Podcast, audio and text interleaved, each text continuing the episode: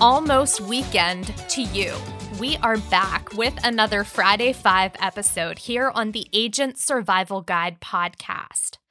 I'm Sarah Ruppel, and if you're joining us for the first time, a very special welcome to you.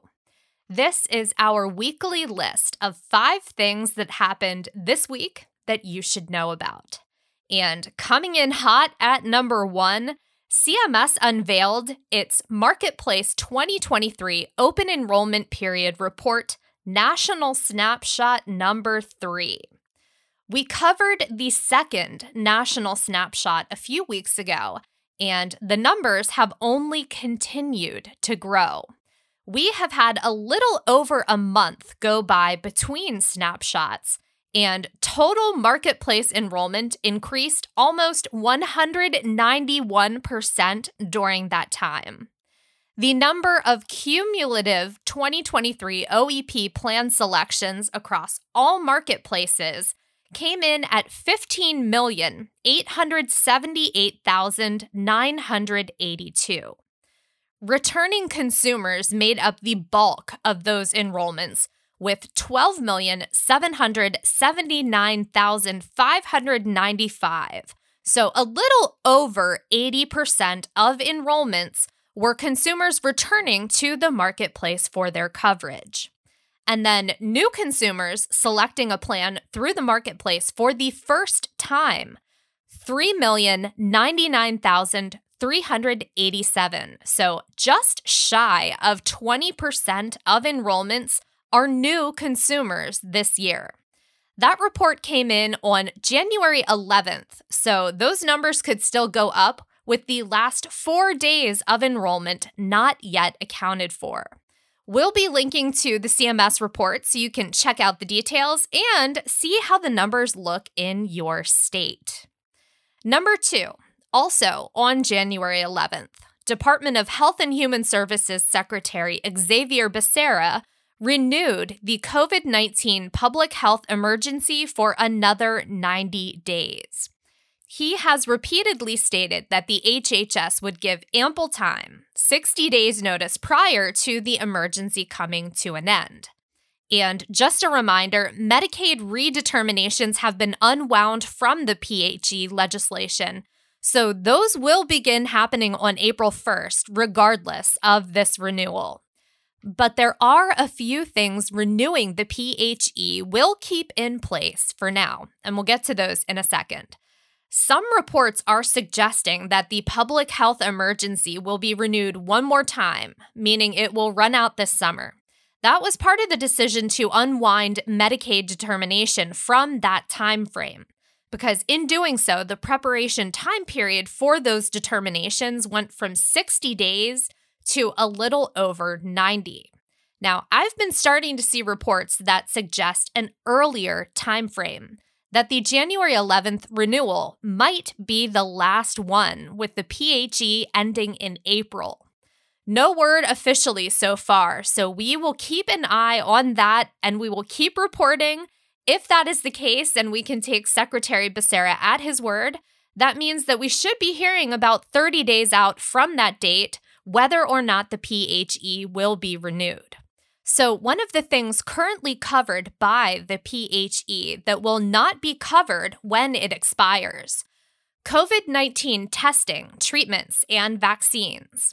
Coverage, cost, and payment is the government's responsibility right now until the PHE ends. You might have seen some talk about what Moderna and Pfizer would be charging for their COVID 19 vaccines and boosters, and that is why. Also, just as a side note, if you have not yet ordered your additional free COVID test kits, you can definitely still do that. I was curious, so I tried to order an additional four kits as I was researching and writing this episode, and I was successful. I was able to put in an order for those. Now, the other thing I want to mention that has not been getting a whole lot of attention until recently some of the telehealth restrictions that were eased for the PHE are set to end as soon as it ends. HHS will once again be able to levy healthcare providers with penalties for HIPAA violations.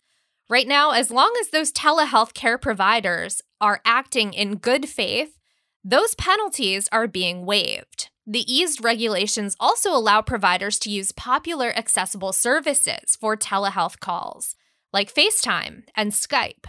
Both of those exceptions end with the end of the COVID 19 public health emergency. And then, arguably, the most serious. For the duration of the PHE, telemedicine was able to be utilized for issuing controlled substance prescriptions without an in person evaluation with the patient, as long as they met certain conditions. Those prescriptions include drugs like Xanax, Adderall, and hormone therapies, just to name a few. When the public health emergency ends, those telehealth patients will need to see a doctor in person to continue receiving that prescription.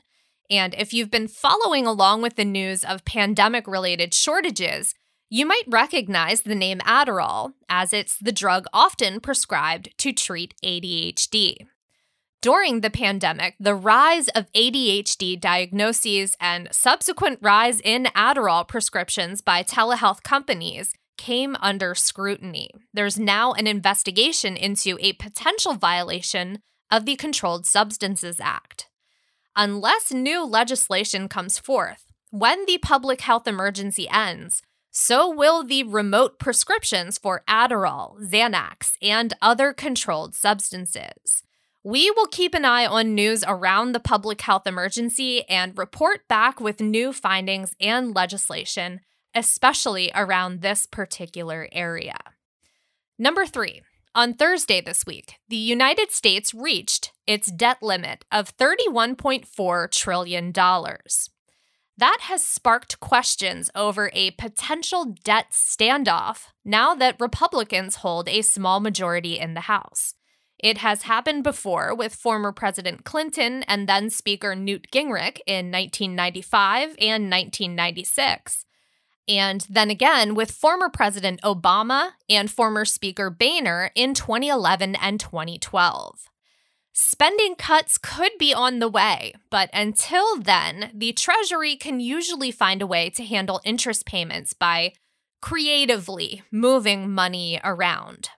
Experts have suggested that those maneuvers, they call them, quote, extraordinary measures, end quote, could last until June the debt ceiling, whether it's increased or suspended, is often handled alongside government funding. Congress typically addresses both simultaneously, and those allocations don't run out until the end of September. So there's some time for negotiations and proposals between now and June, possibly even September. Any of those that affect our industry, we will be watching out for and reporting back on here. If you're curious about the history of our country's debt limit, there is a pretty cool timeline on bipartisanpolicy.org. So we will be linking to that in our notes. Number four, we are still in the midst of an avian flu outbreak nationwide. Just in case you've been noticing that the price of eggs is getting absolutely ridiculous. And of course, that is if you can find eggs, because in some areas, there are now egg shortages in addition to exorbitant prices when you find them. Recent numbers show that in the past year, egg prices have increased by 120%. And just for fun, I had to go back through my receipts for an example. On December 4th, 2021, I bought an 18 count carton of large white eggs for a dollar and 71 cents. That same carton, same brand, same size, can be purchased today for $6.86. That is actually a 301% increase when you do the math. And you might be wondering, Sarah, where are you going with this? Well, when you've got a fixed budget for your food each month, eggs are not the affordable protein option that they once were. You might also be wondering what can take their place in recipes. I was wondering the same thing and found a couple of interesting articles on that topic. Now, can you always substitute eggs and get the same result? Not always. But you might be surprised, like I was. For instance, I didn't think it was possible to make an eggless meringue, but it is. With the rise of vegan culture, there's a lot of information available about egg substitutes for baking and affordable protein alternatives as well.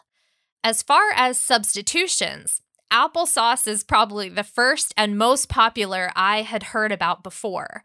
But you can use yogurt, ground up flaxseed, even chickpea brine. And those same chickpeas are actually a great protein source. They've got more protein than a serving of eggs, and they are extremely versatile. As my family found out during the pandemic, because if it could chickpea, I think I chickpeed it during the pandemic. They're easily seasoned. They can be used as a protein replacement in many meals, but I love using them instead of the chicken in butter chicken. And I also love chickpea tacos as well. But other alternatives, cottage cheese, lentils, and quinoa, are some other protein alternatives. We will be linking to a few articles in the notes so you can share with your clients in your newsletters and on social media. Number five, on Wednesday this week, Apple announced the return of the full size HomePod smart speaker. Naturally, it is made to function best when paired with other Apple technologies. The intro video shows the speaker being used for a number of tasks to turn on lights, check the thermostat, hand off music playback from an iPhone to the speaker, and of course, simply just play music. Also, in the video that we'll be linking to, the full sized HomePod can sense and adjust playback depending on the size and setup in a room. Two speakers can be paired together for stereo sound, and the second generation device supports spatial audio via Dolby Atmos.